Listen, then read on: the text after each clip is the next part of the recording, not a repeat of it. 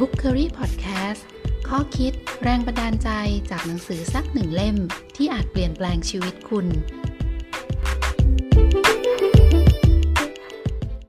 สวัสดีค่ะ ต้อนรับคุณเข้าสู่ช่วงเวลาของ Book c u r y Podcast ค่ะ ช่วงเวลาของ Podcast จะเป็นช่วงเวลาที่เราจะหยิบเอาหนังสือ มาหนึ่งเล่มแล้วก็มาแชร์กันตรงนี้นะคะว่า เนื้อหาในหนังสือมีอะไรที่น่าสนใจเผื่อว่าที่จะเป็นแรงบันดาลใจอะไรบางอย่างให้กับคุณได้ค่ะนี้หยิบเอาหนังสือเล่มหนึ่งที่มีชื่อว่า คนชนะทำแล้วแก้ คนแพ้มัวแต่คิดไม่ได้ทำค่ะ หนังสือเล่มนี้เขียนโดยคุณคันนางาวะอาคิโนรินะคะ ทุกวันนี้มีกระแสของการลงมือก่อนทำแล้วก็ค่อยคิดหรือว่าที่เขาเรียกกันว่าเป็นกระแสของการเอาพุทมาก่อนค่ะ ซึ่งก็กำลังเป็นที่นิยมมากขึ้นเรื่อยๆ รอบตัวของเรานะคะ สาเหตุส่วนหนึ่งก็อาจจะเป็นเพราะว่าเราได้ตระหนักถึงวิกฤตของปัญญาประดิษฐ์หรือว่า AI ซึ่งได้กำลังพัฒนาขึ้นอย่างก้าวกระโดดเลยทีเดียว ตอนนี้เราเดินทางมาถึงยุคสมัยที่ AI ทำงานได้หลากหลาย จนมีคนตกงานเป็นจำนวนมากรออยู่ตรงหน้าแล้วล่ะค่ะ ภาวะแบบนี้คนที่สร้างเอาพุตได้ด้วยลำแข้งของตัวเองก็จะอยู่รอดได้ในวันข้างหน้านะคะ สิ่งสำคัญก็จะอยู่ที่ลำดับของการสร้างเอาพุตค่ะ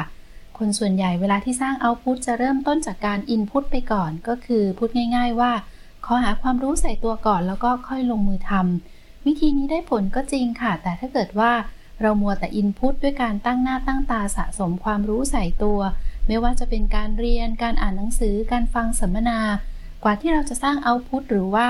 ลงมือทำจริงจังได้ก็อาจจะกินเวลาที่นานมาก ความจริงแล้วนะคะ ถ้าเกิดว่า เราได้สร้างเอาพุตหรือว่าเราลงมือทำก่อน งานกับชีวิตของคุณก็อาจจะเปลี่ยนแปลงไปอย่างมากค่ะ แต่อยู่ดีๆก็คงจะไม่อาจสร้างเอาพุตจากศูนย์ได้ เพราะฉะนั้นเราจึงจะเป็นจะต้องอินพุตเท่าที่จำเป็นจริง ๆนะคะ หรือว่าถ้าเกิดว่าคุณอยากประสบความสำเร็จในการงาน เมื่อคุณทำอินพุตเล็กๆ แล้วก็ให้สร้างเอาพุตต่อทันทีค่ะ ถ้ามีส่วนไหนที่ยังไม่เพียงพอ ก็สร้างเอาพุตไปด้วยอินพุตไปด้วย จากนั้นก็ให้ทบทวนสิ่งที่ทำแล้วก็หาข้อเสนอแนะเพื่อเป็นการปรับปรุงต่อไปค่ะ หนังสือเล่มนี้จะแบ่งออกเป็นทั้งหมด 5 บทด้วยกันนะคะ เริ่มจากบทที่ 1 เขาจะพูดถึงชีวิต 99.9%เราสามารถกำหนดได้ด้วยการลงมือทำในบทที่ 2 จะพูดถึงเทคนิคการลงมือทำในเรื่องของการพูดและการเขียน บทที่ 3 จะเป็นเทคนิคการลงมือทำในเรื่องของการสร้าง connection และบทที่ 4 เป็นเทคนิคการลงมือทำ ในเรื่องของการสร้างเงินค่ะ บทสุดท้ายคือบทที่ 5 เป็นเทคนิคการลงมือทำในเรื่องของการพัฒนารูปลักษณ์ภายนอกนะคะ ในเนื้อหาของคลิปนี้ค่ะ เราก็จะได้แบ่งช่วงเวลาออกเป็นตาม index นะคะ ที่คุณสามารถข้ามไปฟังในช่วงของบท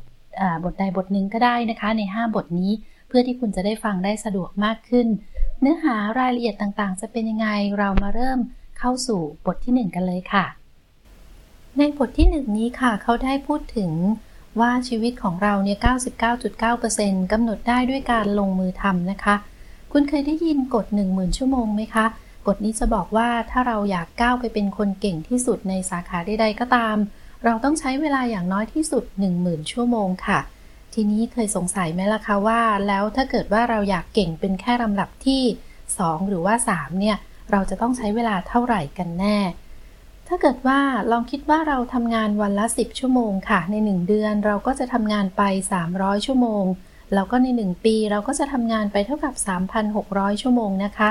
นั่นก็แปลค่ะว่าเราทำงานได้ 3 ปีแล้วเนี่ย เราก็มีแววที่จะได้เป็นคนเก่งที่สุดใช่ไหมคะ ถึงตรงนี้คุณก็อาจจะคิดว่าแหมถ้าแค่ 3 ปีก็คงไม่เห็นจะยากเลยนะคะ แต่ว่าเขาได้เตือนไว้ก่อนค่ะว่าช่วงเวลาของการอินพุตนี้จะไม่รวมอยู่ใน 10,000 ชั่วโมงนี้นะคะ การอินพุตเพื่อก้าวไปเป็นคนเก่งที่สุด อย่างเช่น การไปสัมมนา การไปฟังบรรยาย หรือว่าการที่คุณอ่านหนังสือธุรกิจนั้นจะไม่นับรวมอยู่ใน 10,000 ชั่วโมงนี้ค่ะ คุณจะเป็นคนที่เก่งที่สุดได้ก็ต่อเมื่อคุณได้ใช้เวลาในการลงมือทำจริง ๆ หรือว่าเป็นการสร้างเอาพุตจริง ๆ ได้ครบ 10,000 ชั่วโมงขึ้นไปค่ะ คุณคงไม่อาจจะทำงานเก่งได้นะคะ ด้วยการที่ไปขยันการเข้าสัมมนาหรือว่าอ่านหนังสือ การอินพุตเพียงอย่างเดียวนั้นไม่ช่วยให้ผลลัพธ์ของงานดีขึ้นค่ะ มันเป็นเพียงแค่ความคิดเพ้อฝันเท่านั้น ลองนึกตัวอย่างดูนะคะถึงเรื่องของการทำอาหารค่ะ บางคนเวลาที่อยากจะเริ่มหัดทำอาหาร สิ่งแรกที่พวกเขาจะทำก็คือ ไปซื้อตำรามาหลาย ๆ เล่มนะคะมาอ่าน ตัวเองก็เคยเป็นเหมือนกันนะคะ แต่ถ้าเกิดว่าเราอ่านตำราทำอาหารไปอย่างเดียวอ่านไปเรื่อยๆ ชาตินี้เราก็ทำอาหารไม่เป็นละค่ะ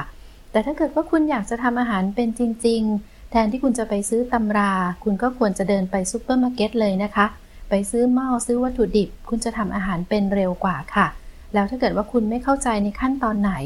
คุณก็ค่อยหาข้อมูลเพิ่มเอาก็ได้ เขาแนะนำให้เราสร้าง input เท่าที่จำเป็น จะได้มีเวลาสร้าง output ได้ทันทีค่ะ ยิ่งคุณรีบลงมือเท่าไหร่ คุณก็จะยิ่งเห็นผลลัพธ์ไวเท่านั้น จากนั้นคุณก็จะเริ่มมีความมั่นใจแล้วก็รักในงานนั้นๆ เมื่อคุณรักงานผลลัพธ์ก็จะยิ่งดีขึ้นตามไปด้วยเฮอร์แมน เอบบิงเฮาส์ค่ะนักจิตวิทยาชาวเยอรมันได้บอกว่า ความจำของมนุษย์เราเป็นสิ่งที่เชื่อถือไม่ได้อย่างน่าใจหาย เขาที่ทำการทดลองแล้วก็ได้ข้อสรุปนะคะว่า ความจำของมนุษย์จะเลือนหายไปครึ่งหนึ่งเมื่อเวลาผ่านไป 20 นาทีค่ะ ถ้าจะอธิบายเรื่องนี้ก็คงจะต้องบอกว่าเมื่อเวลาผ่านไป 20 นาที มนุษย์จะลืมไปแล้วครึ่งหนึ่งนะคะ เพราะฉะนั้นถ้าเกิดผ่านไป 1 เดือน ความจำก็อาจจะเหลือแค่ 20%ก็ได้ ถ้าเกิดว่าคุณขยันอินพุตด้วยการท่องจำทุกวันแค่ไหน แล้วเมื่อคุณไม่ลงมือทำอีกไม่นานคุณก็ลืมนั่นเองค่ะ ถ้าเกิดว่าคุณอยากมีความรู้ติดตัวจริง ๆ คุณก็ไม่ควรเสียเวลาไปกับการอินพุตเพราะว่ามันไร้ค่าค่ะอินพุตนั้นไม่ก่อให้เกิดอะไรหรือว่าเทียบได้กับการไม่ได้ทำอะไรเลยค่ะ เราเรียนหนังสือกันมาตั้งแต่เด็กนะคะ ทุกวันอาจจะ 10 กว่าปี 20 ปีหรืออะไรก็ตามค่ะ แล้วตอนนี้เรายังจะจำอะไรได้บ้างในเนื้อหาการเรียนเก่าๆนะคะ เมื่อเรายิ่งไม่ได้ใช้งาน เราก็ลืมมันไปเรื่อยๆ ค่ะ ในทางกลับกันนะคะ บางทีเราก็ดันไปจำเรื่องที่ไม่ค่อยได้เกี่ยวกับการเรียน ไม่ว่าจะเป็นเรื่องของงานโรงเรียน กิจกรรมในชมรมอะไรต่างๆ เพราะฉะนั้นเมื่อคุณอินพุตอะไรอย่างเดียว มันก็มีแต่จะลืมค่ะ แต่ถ้าเกิดว่า เราได้สร้างเอาพุตควบคู่ไปด้วย เราก็จะเริ่มจำมันได้ เขาแนะนำให้เราอย่าเสียเวลาแล้วก็เงินทองไปกับการอินพุตนะคะ เราจะทุ่มเทเวลาแล้วก็เงินทองมากมายเพื่อการอินพุตเยอะมากเลยค่ะ แต่ถ้าเกิดเราใช้ทรัพยากรเหล่านี้ไปสร้างเอาพุตเราก็คงจะได้เห็นผลลัพธ์กันไปแล้วนะคะ ดังนั้นจงหยุดหาความรู้ใส่ตัวบ้างค่ะ แล้วก็เปลี่ยนมาให้ความสำคัญกับการลงมือทำหรือว่าเอาพุตเป็นอันดับแรก แล้วชีวิตของคุณก็จะเปลี่ยนไปแน่นอนค่ะ เวลาที่เราอินพุตอะไรเข้าตัวเราก็จะเหมือนอยู่กับในโลกของจินตนาการ เราก็อาจจะเข้าใจผิดได้นะคะ ว่าตัวเองกำลังเรียนอยู่ ทั้งที่จริงๆ แล้วอาจจะไม่มีความรู้ติดตัวเลย ต่อให้คุณอ่านหรือว่าฟังมากแค่ไหนสุดท้ายก็จะลืมได้หมดเกลี้ยงนั่นเอง ดังนั้นเราก็ต้องรู้จักสร้างเอาพุทในโลกของความเป็นจริงด้วย คนที่ตั้งใจอ่านหนังสือหนึ่งเล่มค่ะ แล้วก็ตั้งใจสร้าง output ก็จะได้รับความรู้ติดตัวมากกว่า คนที่อ่านหนังสือเป็นสิบเล่ม แล้วก็ไม่ทำอะไรเลยนะคะ เพราะฉะนั้นจากนี้ไปเวลาที่คุณอยากอ่านหนังสือสักเล่ม เป็นไปได้ก็ควรสร้าง output ด้วย ไม่ว่าจะลองทำอะไรสักอย่างหนึ่งอาจจะไปเขียนรีวิวในเว็บไซต์นะคะ เขียนเรื่องย่อลงไปในไดอารี่สรุปไอเดียทำ list หัวข้อที่น่าสนใจแล้วก็อีกมากมายเลยทีเดียว แค่เท่านี้เองผลลัพธ์ของการอ่านหนังสือของคุณก็จะเปลี่ยนไปในทันทีค่ะ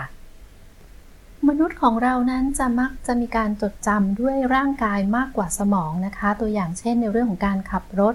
ไม่มีใครที่คงทำได้เพียงแค่อ่านหนังสือสอนขับรถ แล้วก็เรียนขับรถจากคลิปอะไรต่างๆ แล้วอยู่ดีๆ จะขับรถเก่งขึ้นมาได้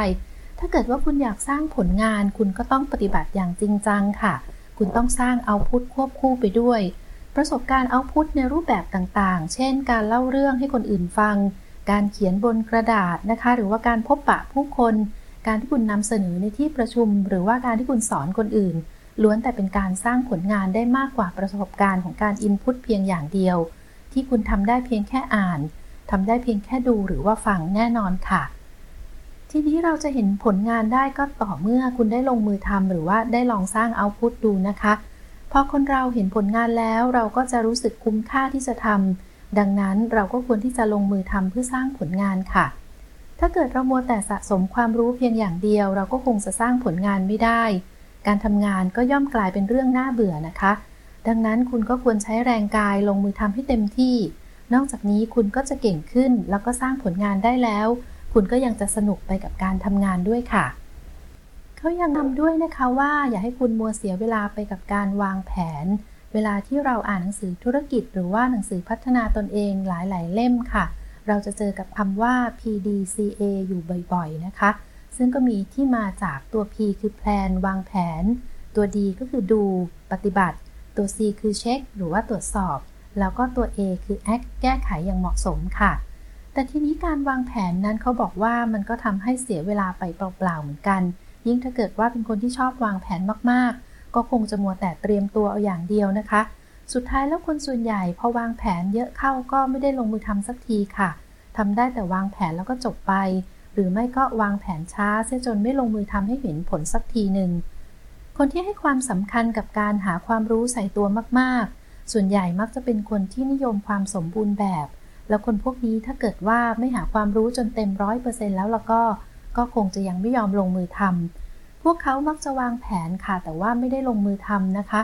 หรือคนที่อยากลดน้ำหนักอาจจะอยากผอม แต่ก็มัวแต่อ่านหนังสือเกี่ยวกับการลดความอ้วน ตัดสินใจจะทำธุรกิจ แต่ก็ยังไม่ยอมตั้งบริษัทของตัวเองสักทีแบบนี้เป็นต้นค่ะ ถ้าเกิดว่าเราเริ่มต้นจากการวางแผนเราก็จะเสียเวลามากกว่าที่จะเห็นผลลัพธ์ สรุปง่ายๆ ก็คือถ้ามัวแต่อินพุตเราก็จะเสียเวลาไปโดยเปล่าประโยชน์นะคะ หนังสือเล่มนี้ค่ะจึงแนะนำให้คุณทำการแก้ไขทีหลัง คือหาทางลัดสู่ความสำเร็จ จากนี้ไปเวลาทำงานก็แนะนำค่ะให้คิดในแบบ IOIF ค่ะ โดยที่ 4 ขั้นตอนนั้นมีที่มามาจาก I ตัวแรกคือ Input เป็นการ Input เล็กๆ นะคะ หรือหาความรู้ใส่ตัวเท่าที่จำเป็นเท่านั้น แล้วก็มาถึงลำดับตัว O ค่ะ คือ Output คือเริ่มลงมือทำย้อนกลับไปใหม่ไปที่ตัว I ค่ะ Input อีกครั้งหนึ่ง หาความรู้ใส่ตัวเพิ่ม แล้วก็สุดท้ายคือตัว F หรือว่า Feedback คือให้คุณสรุปข้อเสนอแนะเพื่อนำมาปรับปรุงค่ะ ก็คือจะเป็นการทำทั้ง Input และ Output สลับกันไปนั่นเองนะคะ เราจะประสบความสำเร็จได้ค่ะ ก็ต่อเมื่อรู้จักยืดหยุ่น ดังนั้นเราควรที่จะลองทำดูก่อน ไม่ว่าจะเป็นเรื่องอะไรก็ตาม ถ้าเกิดว่าลองแล้วผิดพลาด ก็แค่หาความรู้มาอุดจุดที่บกพร่อง หรือไม่ก็ลองเปลี่ยนวิธีดู ตราบใดที่เราไม่ยอมเดินข้ามสะพานสักที เราก็คงจะยังไม่มีวันไปถึงฝั่งตรงข้ามได้จริงไหมคะ เขาแนะนำให้เราเลิกมองหาความสมบูรณ์แบบนะคะ แค่พอใช้ได้ก็เริ่มลงมือทำกันได้เลยค่ะ สมัยก่อนนะคะลองดูว่าเวลาที่เราซื้อโทรศัพท์มือถือ หรือว่าเครื่องใช้ไฟฟ้า โปรแกรมคอมพิวเตอร์หรือว่าอะไรก็ตามนะคะ เรามักจะได้รับคู่มือการใช้งานเล่มหนาๆเหมือนกับสมุดโทรศัพท์หน้าเหลืองมาด้วยนะคะ แล้วก็คู่มือใช้งานเนี่ย มันก็เยอะมากเลยทีเดียวข้อมูลต่างๆ มากมายเต็มไปหมด แต่พอมาในสมัยนี้ค่ะ คู่มือการใช้งานนั้นก็มีการปรับเปลี่ยนรูปแบบไปเป็นซีดีหรือไม่ก็บางทีใส่อยู่ในอุปกรณ์นั้นๆ ไปเลยนะคะ เพราะฉะนั้นเขาแนะนำดูค่ะว่าเวลาที่คุณซื้ออะไรใหม่ๆ ไม่ว่าจะเป็นสมาร์ทโฟนเครื่องใหม่ คอมพิวเตอร์อะไรก็ตามนะคะ เครื่องใช้ไฟฟ้า ให้ลองเล่นดูเองก่อนเลยค่ะ ถ้าเกิดว่าระหว่างนั้นคุณมีจุดไหนที่คุณอยากรู้หรือว่า คุณไม่เข้าใจไม่ค่อยเข้าใจนะคะ ไม่แน่ใจว่าต้องใช้งานแบบไหนก็ค่อยกลับไปย้อนอ่านคู่มือในการใช้งานดูค่ะ ชีวิตเราทุกวันนี้ก็มีข้อมูลที่ไม่จำเป็นอยู่เยอะมากเลยทีเดียว สมาร์ทโฟน แล้วก็เครื่องใช้ไฟฟ้าก็มีฟังก์ชันที่ไม่จำเป็นเยอะแยะใช่ไหมคะ แต่ถ้าเกิดว่าคุณมัวแต่อ่านคู่มือการใช้งาน ซึ่งมีข้อมูลมากมายอยู่ในนั้น คุณก็คงไม่ได้ใช้งานของชิ้นนั้นสักทีละค่ะ หรืออย่างเวลาเช่นคุณซื้อกล้องถ่ายรูป คุณก็คงไม่จำเป็นจะต้องรู้ทุกซอกทุกมุมของมันนะคะ คุณก็สามารถที่จะยังถ่ายรูปได้นะคะ ถ่ายไปด้วยเรียนรู้ไปด้วยก็ได้ค่ะ ไม่ว่าคุณจะทำอะไร คุณสามารถที่จะสร้างเอาต์พุตไปพร้อมกับอินพุตได้เสมอค่ะ เขาบอกค่ะว่าเราสามารถที่จะแบ่งความคิดคร่าวๆเป็นคน 4 แบบได้นะคะ นั่นก็คือคนแบบที่1นนะจะเป็นคนที่คิดบวกค่ะ แบบที่ 2 จะเป็นคนคิดลบ แบบที่ 3 เป็นคนคิดคูณ แล้วก็แบบที่ 4 เป็นคนแบบคิดหารค่ะ คนคิดบวกนั้นก็คือคนที่เวลาเขาอินพุตไปแล้ว 100 แล้วก็สร้างเอาพุตได้ 100 ก็จะคิดต่อทันทีนะคะว่า แย่แล้วล่ะจะต้องอินพุตเพื่อครั้งต่อไป แต่ว่าคนคิดลบค่ะก็คือคนที่สร้างเอาพุตได้แล้วก็หยุด หรือไม่ก็ไม่ยอมอินพุตเพิ่มนะคะ เพราะคิดในทำนองที่ว่าถึงอ่านหนังสือเพิ่มก็คงไม่มีความหมาย คนพวกนี้ก็จะสร้างผลลัพธ์อะไรไม่ค่อยได้ค่ะ เหมือนกับว่าไม่ค่อยได้ทำอะไรเลย ส่วนคนคิดหารนั้นก็จะเป็นคนที่ไม่ค่อยเต็มที่กับทุกเรื่องนะคะ พวกเขาก็มักจะคิดว่าหลีกเลี่ยงไว้ก่อนดีไหม ไม่ทำก็ได้ใช่ไหม คนพวกนี้ก็มักจะไม่ได้สร้างผลลัพธ์อะไรเช่นกัน แต่แต่ว่าคนที่คิดแล้วก็ไม่เหมือนใครเลยก็คือคนคิดคูณค่ะเขาบอกว่าคนคิดคูณนั้นจะสร้างผลลัพธ์ได้มากกว่าคนปกติเป็น 10 เท่านะคะ และคุณเองก็สามารถเปลี่ยนเป็นคนที่คิดคูณได้ ด้วยการตีความให้กว้างค่ะ เวลาที่เราตีความไปหลาย ๆ ทางไม่หยุดอยู่แค่ทางเดียว ไม่ว่าจะเป็น 2 ทาง 3 ทางหรือว่า 4 ทางก็ได้นะคะ ก็จะมีแต่จะทำให้ผลลัพธ์เพิ่มมากขึ้น โอกาสใหม่ ๆ นั้นจะไม่มีทางเข้าหาคนที่ไม่กล้าที่จะลงมือทำสิ่งใหม่ ๆ แล้วก็คิดลบในกับทุกๆ เรื่องค่ะ แต่ถ้าคุณปรับการตีความให้กว้างได้ ไม่ว่าจะเป็นเรื่องของงานหรือว่าเรื่องเล่นอะไรในชีวิตก็ตาม คุณก็จะสามารถสร้างผลลัพธ์ได้อย่างก้าวกระโดดเลยทีเดียวค่ะ คนเรานั้นจะเก่งขึ้นได้จากการพูดและเขียนนะคะ ไม่ใช่เกิดจากการอ่านดูและฟังแค่ 3 อย่างนี้เท่านั้น เวลาที่เราทำงานจริง การพูดและการเขียนนั้น จะช่วยทำให้เรารู้ได้ดีกว่าการอ่านดูและฟังค่ะ เวลาที่คุณสร้างเอาพุทจากการพูดหรือว่าการเขียนเนี่ย มันก็จะช่วยพัฒนาตัวคุณไปด้วยพร้อมๆกัน คนที่สนใจแค่อ่านดูฟังนะคะ อาจจะไม่ได้ลงมือทำอะไรเลย แต่ถ้าเกิดว่าคุณได้ลงมือทำไปก่อน นอกจากที่เราจะสร้างผลลัพธ์ได้แน่นอนแล้วเนี่ย มันก็จะยังช่วยพัฒนาตัวเราอีกด้วยค่ะ คุณเคยมีปัญหาในเรื่องงานในทำนองที่ว่างานมาถึงทางตันบ้างไหมคะ ใครก็ตามที่เจอปัญหานี้เขาแนะนำค่ะให้คุณย้อนกลับไปมองว่า ตอนที่ทำงานชิ้นนั้นเนี่ย ตัวเองได้ลงมือทำไปกี่ชั่วโมงนะคะ เขาให้ยึดเวลาที่ลงมือทำเป็นเกณฑ์ค่ะ แทนที่คุณจะใช้ความรู้สึกว่าคุณได้พยายามอย่างเต็มที่แล้ว แต่ก็ยังทำงานได้ไม่ดีพอ ปัจจัยที่สำคัญในการสร้างผลลัพธ์นั้นก็คือการลงมือทำนะคะ คนที่เกิดขายของทำงานด้านการขายของไม่เก่งเนี่ยก็ควรจะสิ่งที่ควรทำเป็นอย่างแรกเนี่ยไม่ใช่การเลือกหนังสือ ในเรื่องของการสอนการพูดสักเล่มมาอ่าน แต่ว่าคุณจะต้องสร้างเอาพุทเลยค่ะว่า คุณอาจจะต้องลองถ่ายคลิปตัวเองพูดขายของ แล้วก็หาข้อเสนอแนะมาเพื่อปรับปรุงตัวเองค่ะ ทุกอย่างจะต้องเริ่มต้นจากการสร้างเอาพุทหรือว่าลงมือทำไม่ใช่สร้างอินพุตหรือว่าการซื้อหนังสือมาอ่านนะคะบางคนชอบซื้อหนังสือหลายเล่มมาอ่านค่ะ กว่าจะได้เริ่มฝึกพูดขายของเนี่ยก็เวลาอาจจะผ่านไปหนึ่งสัปดาห์แล้ว แต่ถ้าเกิดใครสักคนได้เริ่มต้นลงมือทำอะไรตั้งแต่แรก เขาคนนั้นก็จะเห็นผลลัพธ์ได้ไวกว่า คนที่ชอบอ่านหนังสือก่อนถึง 1 สัปดาห์เลยทีเดียวค่ะ แม้ว่าคุณจะมีการเตรียมตัวก่อนลงมือทำดีสักแค่ไหนนะคะ คุณก็คงไม่มีทางเอาชนะ คนที่เขาได้เริ่มต้นลงมือทำก่อนคุณได้เลยนั่นเอง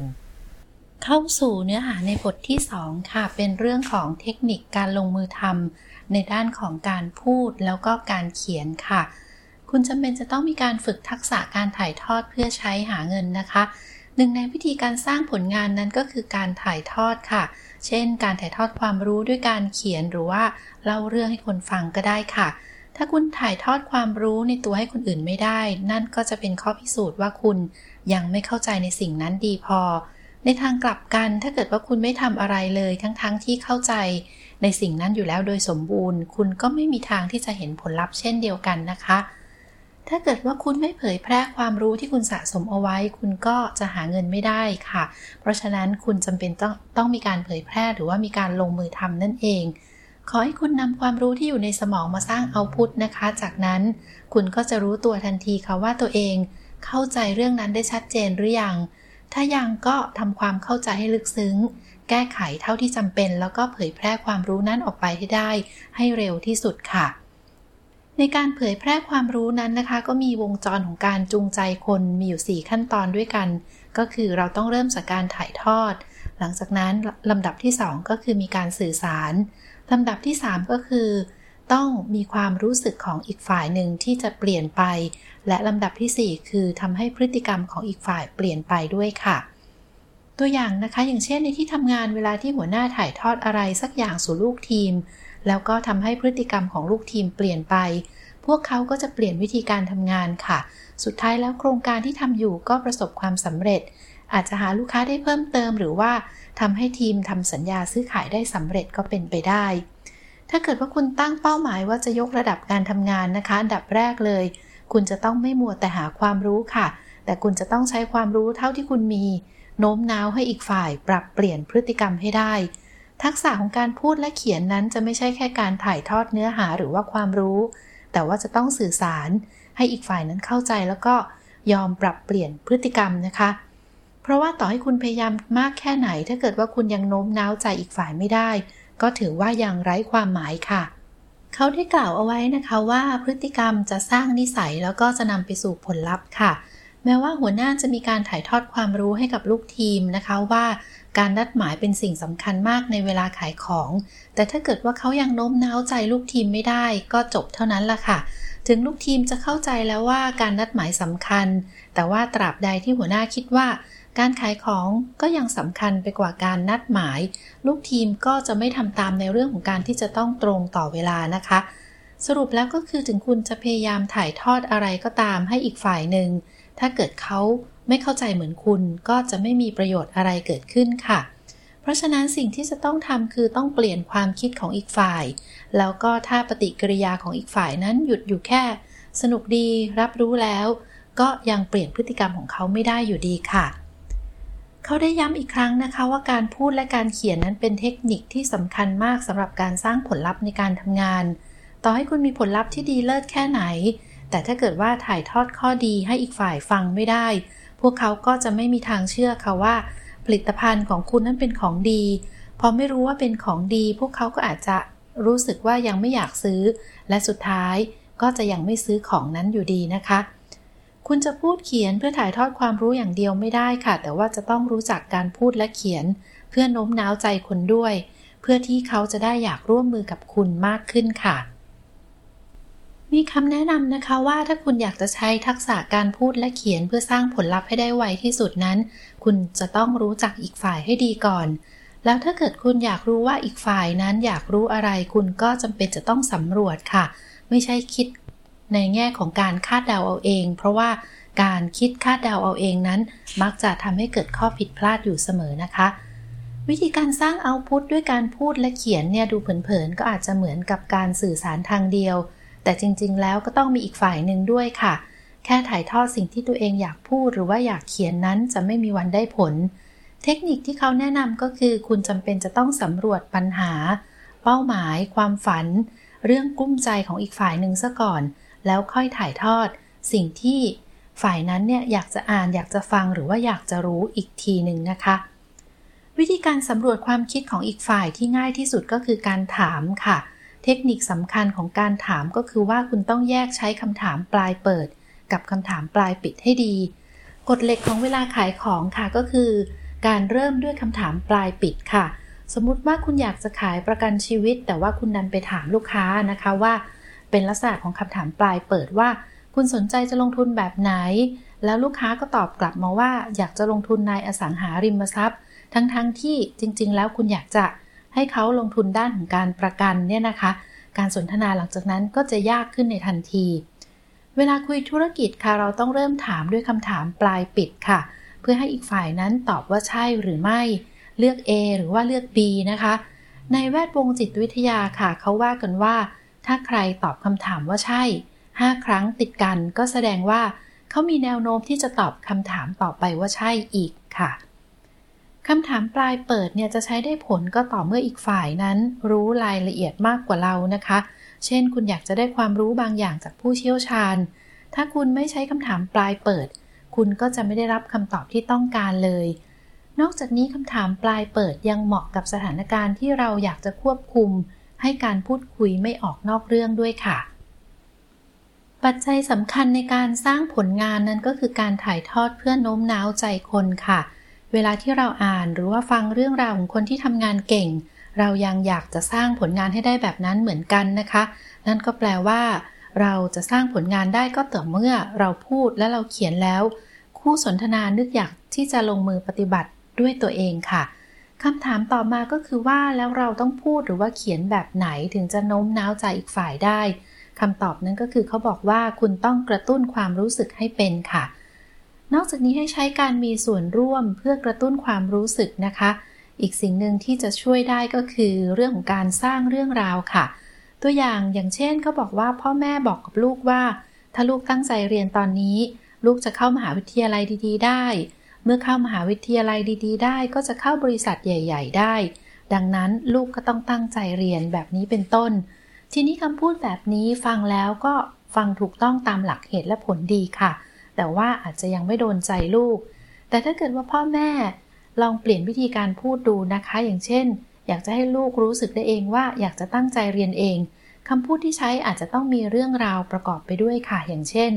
ถ้าเกิดว่าพ่อเล่าเรื่องราวของคนที่ไม่ตั้งใจเรียนแล้ว ชีวิตตอนนี้เขาลำบาก หรือว่าเรื่องของคนที่ตั้งใจเรียนแล้ว ชีวิตตอนนี้สบายขึ้นให้ลูกฟัง ลูกก็จะเกิดความรู้สึกว่า ถ้าเขาตั้งใจเรียนเขาก็จะสบาย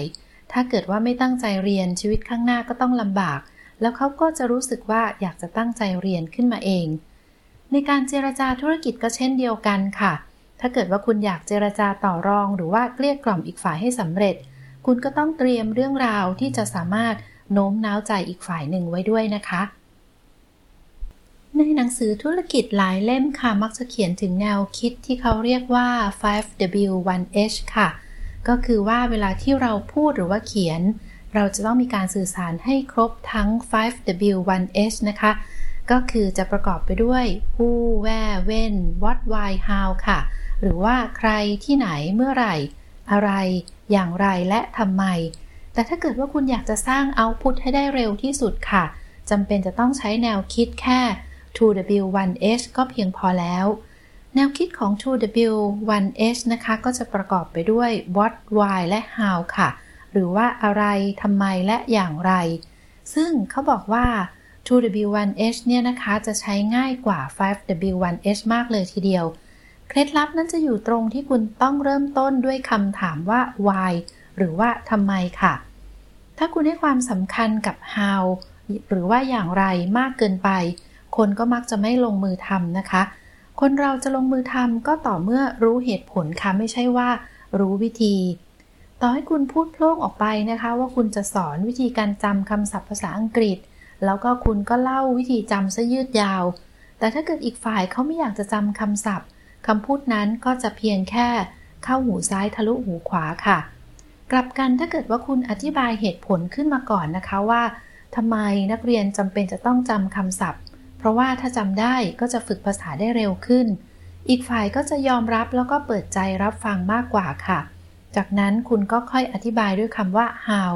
หรือว่าอย่างไร เช่นว่ามีวิธีการเรียนวิธีการจำคำศัพท์แบบไหน อย่างนี้เป็นต้นค่ะ วิธีการถ่ายทอดด้วยคำว่า why หรือว่าทำไมนั้นจะเป็นการกระตุ้นความรู้สึก แล้วก็เปลี่ยนพฤติกรรมของอีกฝ่าย ได้ดียิ่งกว่าการเล่าด้วยคำว่า how หรือว่าอย่างไรเสมอเลยล่ะค่ะ อีกเคล็ดลับหนึ่งนะคะที่เขาบอกเอาไว้ก็คือว่าเวลาที่พูดถึงเรื่องงานเนี่ยให้เราพูดในเรื่องของนามธรรมสัก 20%ค่ะ แล้วก็พูดในเรื่องที่เป็นรูปธรรม 80%สมมุตินะคะว่าคุณจะเล่าเรื่องให้คนอื่นฟังค่ะว่าคุณไปเที่ยวเกาะที่สวยๆมาเนี่ยนะคะที่ไหนก็ตาม สนุกมากเลย คุณก็ควรจะเล่าเรื่อง 80%ให้คนเห็นภาพ เช่น คุณไปที่ไหนมาบ้าง ไปกี่วันกี่คืน ไปที่ไหนกับใครนะคะ แล้วก็ประทับใจในเรื่องอะไรบ้าง ถ้าคุณไม่เล่าแบบนี้คนฟังก็จะนึกเรื่องราวไม่ออกเลยค่ะ จนทำให้สิ่งที่คุณอยากจะถ่ายทอดให้อีกฝ่ายนั้น เข้าใจไม่ได้ผล เวลาที่เราดูนักแสดงหรือว่าพิธีกรที่พูดเก่งๆเนี่ยพวกเขาก็จะเล่าเรื่องแบบเป็นรูปธรรม ให้เรานึกภาพตามได้ง่าย เราถึงสนุกไปกับเรื่องเล่าเหล่านั้นนะคะ คุณเองก็อย่าลืมนำเคล็ดลับเหล่านี้ไปใช้กับการทำงานด้วยค่ะ วิธีการเพิ่มทักษะการพูดแล้วก็การเขียนนั้นยังสามารถทำได้ด้วยการสอนนะคะ วิธีการก็คือว่าให้เราสอนคนอื่นนั่นเองค่ะ จะพัฒนาได้อย่างก้าวกระโดดเลยทีเดียว ถึงแม้ว่าตอนนี้คุณจะยังไม่มีความรู้ที่เต็ม 10 หรือว่าเต็มร้อยนะคะ ก็ใช่ว่าคุณจะสอนใครไม่ได้เมื่อคุณมีความรู้หนึ่งแล้วก็คุณก็สอนความรู้หนึ่งที่คุณมีให้กับคนอื่น ทักษะของคุณก็จะมากกว่าหนึ่งทันทีค่ะ ถ้าคุณมีความรู้มากกว่านั้นแล้วก็สอนคนอื่นด้วย ทักษะของคุณก็จะเพิ่มขึ้นตามไปด้วย ยิ่งคุณได้พูดหรือว่าเขียนเกี่ยวกับอะไรก็ตาม คุณก็จะยิ่งเก่งด้านนั้นนะคะ อย่าไปกลัวสายตาคนอื่น แล้วก็อย่าไปกลัวว่าเราจะยังรู้ไม่พอ ให้คุณสร้างเอาต์พุตในแหล่งที่มีคนมาชุมนุมกันค่ะ ไม่ว่าจะเป็นเพื่อนฝูง ผู้ร่วมอาชีพ คนแปลกหน้า งานสัมมนาหรือว่ากลุ่มติวหนังสือนะคะ ความรู้ก็จะยิ่งลึกซึ้ง แล้วก็พัฒนาเป็นความสามารถที่แท้จริงได้ค่ะ เคล็ดลับสำคัญอีกข้อหนึ่งนะคะ ที่เขาอยากจะแนะนำให้กับเราก็คือว่าเวลาที่เราพูดหรือว่าเขียนเนี่ยต้องสร้างบรรยากาศให้อีกฝ่ายมีส่วนร่วมด้วย คุณไม่ควรจะพูดอยู่ฝ่ายเดียวค่ะ คุณอาจจะต้องตั้งคำถามเพื่อให้อีกฝ่ายหนึ่งได้พูดบ้าง วิธีนี้ก็จะช่วยสร้างบรรยากาศ ให้อีกฝ่ายหนึ่งอยากจะมีส่วนร่วมด้วยนะคะ ทั่วไปแล้วคนเราก็จะมีสมาธิอยู่ได้ประมาณ 50 นาทีค่ะ โดยที่จะแบ่งออกเป็นช่วงสั้นๆ ราว 15 นาทีด้วยกัน ดังนั้นเวลาคุณพูดก็ควรจะใส่ใจสมาธิของอีกฝ่ายหนึ่ง แล้วก็พูดด้วยความเอาใจใส่นะคะว่า สิ่งที่คุณกำลังจะพูดต่อไปนี้เป็นสิ่งสำคัญ หรือสิ่งสำคัญที่สุดตอนนี้อยู่ตรงนี้นะคะ ให้ผู้ฟังของคุณตั้งใจฟังด้วย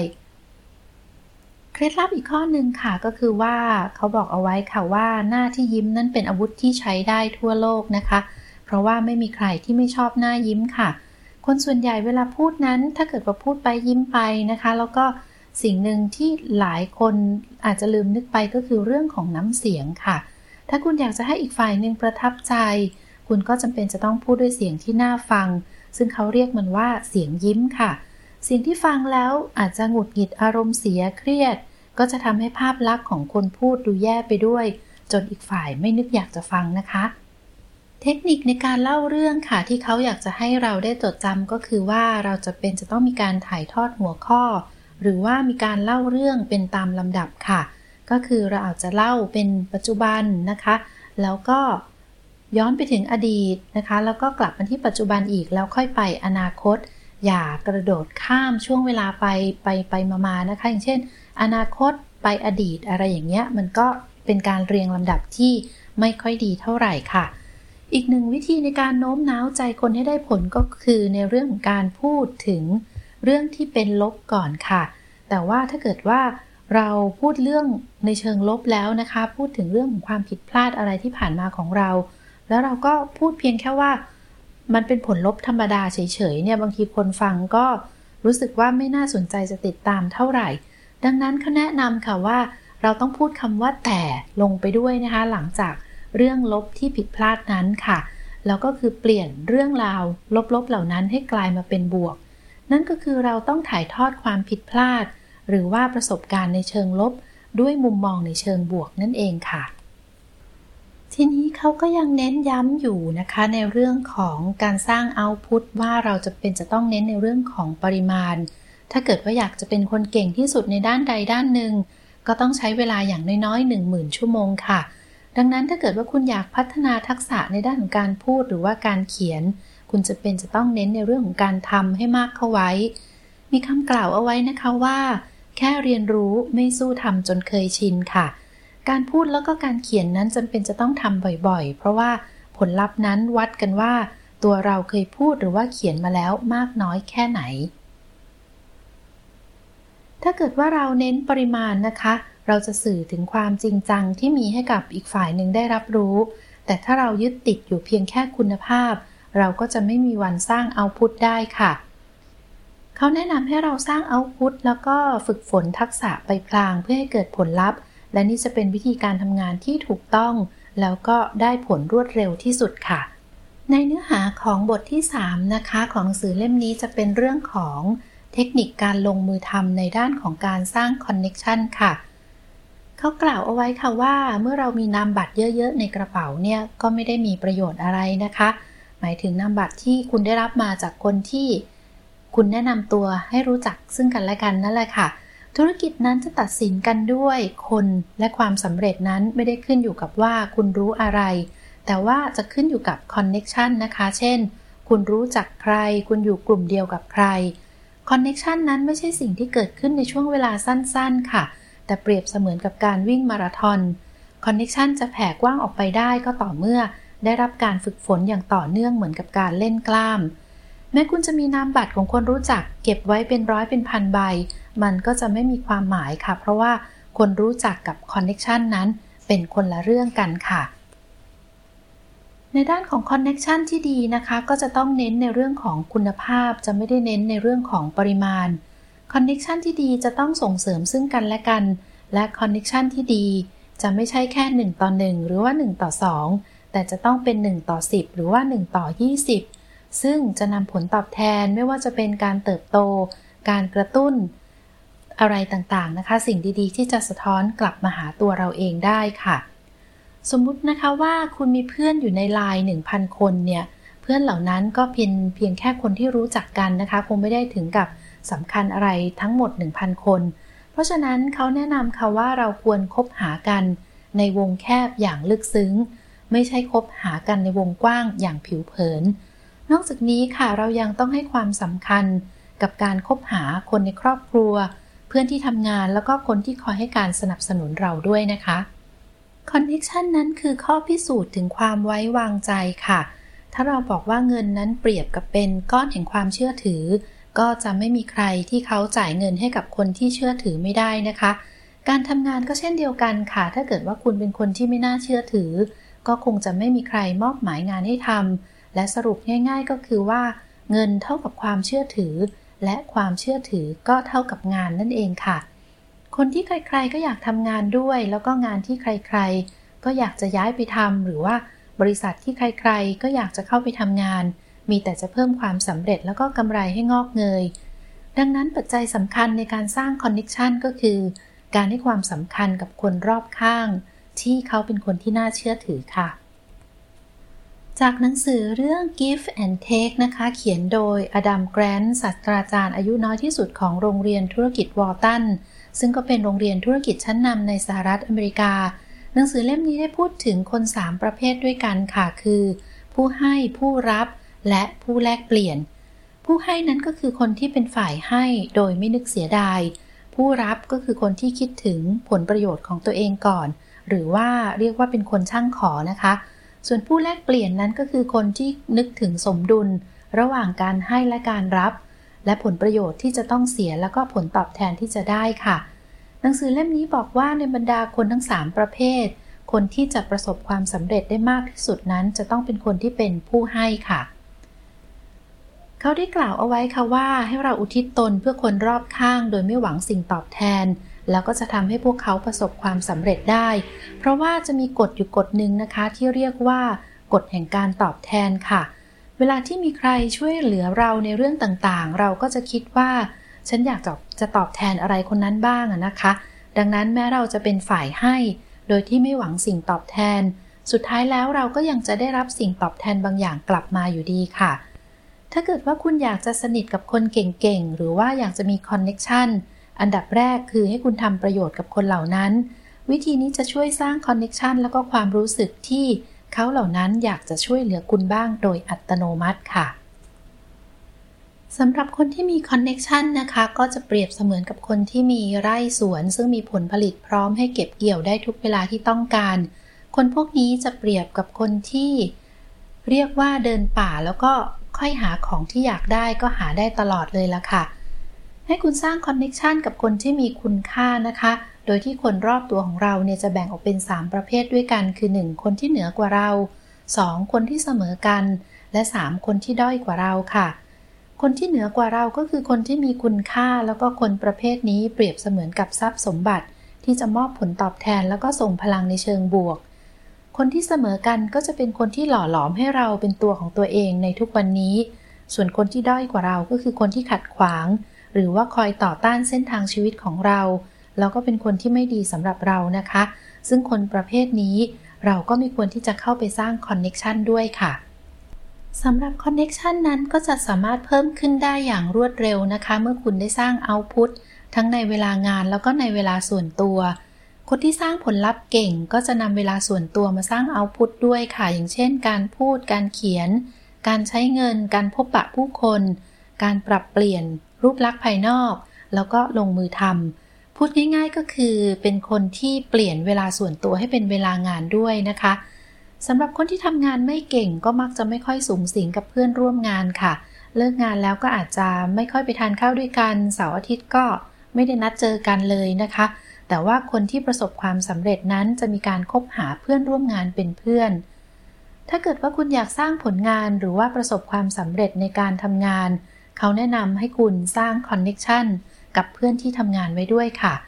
เมื่อเราสนิทสนมกันในเวลาส่วนตัวเราก็จะไว้วางใจกันได้ง่าย กว่าการสนิทสนมกันในเวลางานนะคะ และเพื่อนในลักษณะนี้ค่ะส่วนใหญ่มักจะเจอกันด้วยเรื่องของงาน แต่ต่อให้เจอกันด้วยเรื่องของงานแล้วเนี่ยก็ขอให้คุณได้พยายามสร้างความสัมพันธ์ ไปจนถึงเวลาส่วนตัวนะคะ จะชวนกันไปหาของกินอร่อย ไปดื่มสังสรรค์ไปใช้เวลาส่วนตัวร่วมกัน เพื่อสร้างความไว้วางใจ แล้วคุณก็จะสร้าง connection เพื่อนฝูง ที่ประสบความสำเร็จในการทำงานได้ค่ะ สิ่งหนึ่งที่เขาแนะนำในเรื่องของการสร้าง connection นะคะ ก็คือแนะนำว่าให้คุณไปหาคนที่คุณอยากเจอในทันทีค่ะสำหรับคนที่ไม่ประสบความสำเร็จในการทำงานส่วนใหญ่นั้นเขาบอกว่ามักจะลงมือช้าเกินไป คนประเภทนี้อาจจะชอบหาข้อมูลของคนที่อยากจะนัดเจอนะคะ แล้วก็นั่งลังเลอยู่ว่าจะทำยังไงดีจะไปหาเลยดีหรือเปล่า ค่อยนัดกันวันหลังดีไหมอะไรอย่างนี้เป็นต้นค่ะ ทีนี้ถ้าเกิดสุดท้ายแล้วพวกเขาสามารถนัด แล้วก็ไปพบไปเจอกันได้ก็ดีไป แต่ว่าคนส่วนใหญ่อาจจะมีการล้มเลิกความตั้งใจ ในช่วงก่อนการนัดหมายนั่นเอง ถ้าคุณไม่เก่งในเรื่องของการพูดหรือว่าเขียน คุณก็อาจจะยังไม่มั่นใจ ไม่กล้าแสดงออกนะคะ ต่อให้คุณอยากจะนัดเจอใครเพื่อพรีเซนต์งานก็อาจจะยังลังเล วิธีการเอาชนะความรู้สึกพวกนี้ก็คือว่าคุณต้องฝึกฝนทักษะ การถ่ายทอดก่อนเป็นอันดับแรกค่ะ ถ้าคุณหมั่นพูดแล้วก็เขียนไปเรื่อยๆ คุณก็จะมั่นใจมากขึ้น แล้วก็จะสามารถแสดงออกในสิ่งที่ถูกต้องได้ ถ้าเกิดว่าคุณมีคนที่อยากเจอนะคะ ก็ให้คุณบอกเข้าไปตรงๆเลยค่ะ ต่อให้คุณโดนปฏิเสธก็ไม่ต้องไปใส่ใจกรณีที่อีกฝ่ายเป็นคนที่มีชื่อเสียง คนส่วนใหญ่ก็มักจะโดนปฏิเสธอยู่แล้ว แต่เมื่อคุณถูกปฏิเสธก็ยังไม่ต้องถอดใจนะคะ แค่คุณพยายามติดต่อต่อไปเรื่อยๆ ก็พอค่ะ เนื้อหาหลักของหนังสือเล่มนี้นะคะ ก็ยังเน้นย้ำในเรื่องของความสำคัญกับเอาพุทก่อนเป็นอย่างแรกอยู่เสมอนะคะ เขาบอกเอาไว้ค่ะว่ามนุษย์นั้นเรียนรู้ได้ด้วยการกระทำเวลาที่มีคนมาขอให้คุณช่วยสอนวิธีประสบความสำเร็จคำตอบที่ถูกต้องนั้นก็คือว่าให้บอกเข้าไปนะคะว่า ให้ลงมือทำแล้วก็หาความสำเร็จด้วยตัวเองค่ะหนทางเดียวที่จะเรียนรู้ความสำเร็จได้นั้นก็คือการค้นหาความสำเร็จไปเรื่อย ๆ ด้วยตัวเอง และชีวิตของคนเราก็เป็นแบบนั้นเหมือนกันค่ะ การกระทำนั้นเหมือนกับบูมเบแรง เมื่อเราคว้างบูมเบแรงไปแล้วนะคะ มันก็จะต้องวนกลับมาหาเราเสมอ การกระทำก็เช่นเดียวกัน มันจะส่งผลกลับมาหาเราอย่างแน่นอนค่ะ ไม่มีใครรู้นะคะว่าความสำเร็จหรือว่าความล้มเหลวนั้นจะกลับมา แต่ว่าต่อให้เป็นความล้มเหลว เราก็ยังใช้มันเป็นบันไดไปสู่การกระทำต่อไปได้ ถ้าเกิดว่าเรามัวแต่คิดนะคะ เรามัวแต่คิดในเชิงลบ เช่นว่า เราคงทำไม่ได้ เราไม่มีพรสวรรค์ ฉันไม่มีเวลาจนไม่กล้าลงมือทำอะไรแบบนี้เราก็จะไม่ได้เริ่มทำอะไรสักทีถ้าเกิดว่าคุณเป็นคนหนึ่งที่เอาแต่อินพุตแล้วก็ไม่ลงมือทำเสียทีเนี่ย เขาก็อยากให้เราลองคิดแบบเพ้อฝันดูค่ะ คนที่ไม่กล้าลงมือทำนั้นก็มักจะติดอยู่ในกรอบของความเป็นไปได้ แล้วก็พวงกับทุกเรื่องนะคะ ว่าตัวเองจะทำสำเร็จไหม จนไม่กล้าที่จะลงมือทำแต่ว่าในบางในทางกลับกันค่ะ บางคนก็จะยึดติดกับหน้าที่ หรือว่าสิ่งที่ควรทำมากเกินไป จนหมดความกระตือรือร้น เคล็ดลับของเวลาเพ้อฝันก็คือเขาบอกว่าต้องขยายมุมมองค่ะ ยิ่งเราขยายมุมมองของอนาคตก็จะยิ่งมีความ พ้อฝันที่กว้างไกลมากขึ้นนะคะ และอนาคตนั้นเป็นสิ่งที่ไม่แน่นอน ไม่มีใครที่จะมองอนาคตได้ถูกต้องอยู่แล้ว แต่ถ้าเกิดว่าคุณลองเพ้อฝันไปค่ะว่า ตัวเองเป็นแบบนี้ตัวเองไปถึงจุดความสำเร็จแบบไหน คุณมีอนาคตที่สวยหรูยังไง คุณก็จะกระตุ้นอารมณ์ของตัวเอง จนนำไปสู่การลงมือทำได้ค่ะสำหรับคนที่ไม่กล้าลงมือทำนะคะ เขาบอกว่าจะสนใจเพียงแต่อินพุตอยู่อย่างเดียวอย่างเช่น อ่านแต่หนังสือไปสัมมนาลงคอร์สต่างๆ แต่ว่าคนที่สร้างผลลัพธ์ได้นั้นจะเป็นคนที่สนใจแต่เอาพุตค่ะ เขาแนะนำให้เราอ่านหนังสือแล้วก็สร้างเอาพุตด้วยการเขียน เมื่อเราเรียนอะไรแล้วก็ตามให้สร้างเอาพุตต่อด้วยการสอนคนอื่นต่อไปนะคะ ให้คุณออกไปเจอผู้คนแล้วก็สร้างเอาพุทด้วยการทำธุรกิจใหม่ ๆ แบบนี้เป็นต้น มีคำกล่าวเอาไว้ค่ะว่า คนเขาจะผัดวันประกันพรุ่ง แต่นักปราชญ์จะทำในทันที สุภาษิตบทนี้หมายความว่าคนเขาจะเลื่อนสิ่งที่จะต้องทำออกไปค่ะ คิดแต่ว่าเดี๋ยวทำและสุดท้ายก็จะไม่ได้ทำชีวิตของพวกเขาก็เลยไม่มีอะไรเปลี่ยนแปลง แต่ว่าคนฉลาดนั้นจะลงมือทำในทันทีนะคะ ดังนั้นเมื่อคุณเจอคนที่คุณควรจะเจอ หรือว่าคุณที่คุณอยากจะสร้างคอนเน็ชันแล้ว ก็ให้ไปเจอในทันทีค่ะ ทำสิ่งที่ตัวเองอยากทำทันที และเวลาที่มีคนแนะนำอะไรก็ลองคิดว่านี่คือโอกาส แล้วก็ให้ลงมือทำในทันทีค่ะ เคล็ดลับของความสำเร็จนั้นก็จะมีเพียงแค่การลงมือทำเท่านั้นนะคะ ปัญหาก็คือคนส่วนใหญ่เนี่ยไม่ลงมือทำทันที เพราะว่ามัวแต่กังวลค่ะว่า ถ้าทำไปแล้วจะราบรื่นหรือเปล่า สุดท้ายแล้วสิ่งที่จะเปลี่ยนแปลงชีวิตได้จำไว้อยู่เสมอค่ะว่ามีเพียงแค่การลงมือทำในทันทีเท่านั้น คนที่ประสบความสำเร็จ คนที่ชีวิตไปได้สวยก็จะเริ่มลงมือทำทันทีนะคะ เคล็ดลับของความสำเร็จจะมีเพียงแค่การลงมือทำเท่านั้น และความสามารถพรสวรรค์ทักษะจะไม่ใช่สิ่งที่สำคัญที่สุดค่ะจำไว้อยู่เสมอนะคะว่าการกระทำเหมือนกับบูมเบแรงคว้างไปแล้ว เดี๋ยวมันก็กลับมาค่ะ แม้มันจะกลับมาเป็นความผิดพลาด แต่ถ้าเกิดว่าเราเปลี่ยนมุมมอง ความผิดพลาดนั้นอาจจะกลายเป็นต้นกำ ต้นกำเนิดของความสำเร็จได้นะคะ ดังนั้นเราจะต้องไม่กลัวในเรื่องของความผิดพลาดค่ะ วิลเลียมเจมส์ค่ะนักปรัชญาชาวอเมริกันก็เคยกล่าวเอาไว้ค่ะว่า เมื่อเปลี่ยนความคิด การกระทำก็จะเปลี่ยน เมื่อการกระทำเปลี่ยนนิสัยก็จะเปลี่ยน เมื่อนิสัยเปลี่ยนผลลัพธ์ก็เปลี่ยนด้วยนะคะคนทำงานเก่งกับคนทำงานไม่เก่งนั้นจะมีความคิดในเรื่องของความล้มเหลวที่แตกต่างกัน คนทำงานเก่งก็จะคิดว่าความล้มเหลวไม่ใช่ความล้มเหลวค่ะ คนเราย่อมเจอกับความล้มเหลวก่อนความสำเร็จ และทุกความล้มเหลวจะมีความสำเร็จอยู่ในนั้นเสมอ จริงๆ แล้วความสำเร็จกับความล้มเหลวก็เปรียบเสมือนกับเหรียญสองด้านค่ะ ชีวิตบางครั้งก็สำเร็จบางครั้งก็ล้มเหลว เราไม่อาจจะเลือกรับความสำเร็จ หรือว่าความล้มเหลวอย่างใดอย่างหนึ่งได้นะคะ คุณต้องเลิกคิดลบค่ะว่าไม่อยากล้มเหลว จงคิดบวกค่ะว่าเมื่อล้มเหลวแล้ว ครั้งต่อไปคุณจะทำให้สำเร็จต้องทำยังไง นี่คือวิธีคิดของผู้ชนะค่ะ มนุษย์นั้นเป็นสิ่งที่มีชีวิตที่ขี้กังวลนะคะ ยิ่งคิดก็ยิ่งคิดลบ โดยเฉพาะเวลาที่ลงมือทำในสิ่งที่เราไม่เคยทำมาก่อน มนุษย์ส่วนใหญ่ก็เลยชอบที่จะหวั่นกลัว ดังนั้นเวลาที่จะเริ่มทำอะไรใหม่ ๆ คนที่ทำงานเก่งจะลงมือทำโดยไม่ต้องคิดค่ะ ไม่ใช่เพราะว่าพวกเขากล้าหาญแต่เพราะว่าแค่คิดไปก็กลัวเปล่าๆ เพราะฉะนั้นก็ลงมือทำไปก่อนเลยจะดีกว่านะคะ การไต่ตรองให้ดีค่ะว่าจะทำหรือไม่ทำก็เป็นเรื่องที่ดีนะคะ เพราะว่าเราจะไม่กลุ้มใจกับเรื่องที่ตัวเองไม่อยากทำดังนั้นถ้ารู้สึกอยากลองทำอยู่บ้างนะคะ มีความรู้สึกนิดๆขึ้นมาก็ให้รีบลงมือทำเลยค่ะ ในด้านของการกระทำค่ะ ถ้าเกิดว่าคุณสนใจแม้เพียงเล็กน้อย อย่างเช่นว่าคุณอยากทำคุณอยากเจอ ก็ให้คุณลงมือทำทันที วิธีนี้จะช่วยให้คุณประสบความสำเร็จได้เร็วขึ้นค่ะ อย่างเช่น คุณอาจจะเคยคิดว่าแหมถ้าทำแบบนี้ตั้งแต่แรก คงจะประสบความสำเร็จได้เร็วกว่านี้ ตอนนี้บางคนอาจจะอายุ 35-40 นะคะ อาจจะกลับคิดย้อนไปว่าแหมถ้าเริ่มทำธุรกิจนู่นนี่นั่น ตั้งแต่ตอนอายุสัก 20 ตอนนี้ก็คงจะประสบความสำเร็จไปนานแล้ว เพราะฉะนั้นก็อย่าผัดวันประกันพุ่นพรุ่งนะคะ คิดอะไรแล้วก็ลองเริ่มทำดูค่ะ การที่เราไม่ค่อยที่จะลงมือทำอะไรในทันที แล้วก็มักจะมีข้อแก้ตัวอยู่เสมอนั้น เขาบอกว่าเราจะไม่มีทางที่จะเป็นคนที่ประสบความสำเร็จได้ค่ะคำแก้ตัวก็มีอยู่มากมายสารพัดนะคะ อย่างเช่นว่าไม่มั่นใจไม่มีเวลา โดนคัดค้านบ้าง แต่คำที่เรามักจะใช้บ่อยที่สุดนั้นก็คือคำว่า ไม่มีเวลา คนที่ชอบทำกิจกรรมค่ะจะเข้าใจในเรื่องของการไม่มีเวลาดี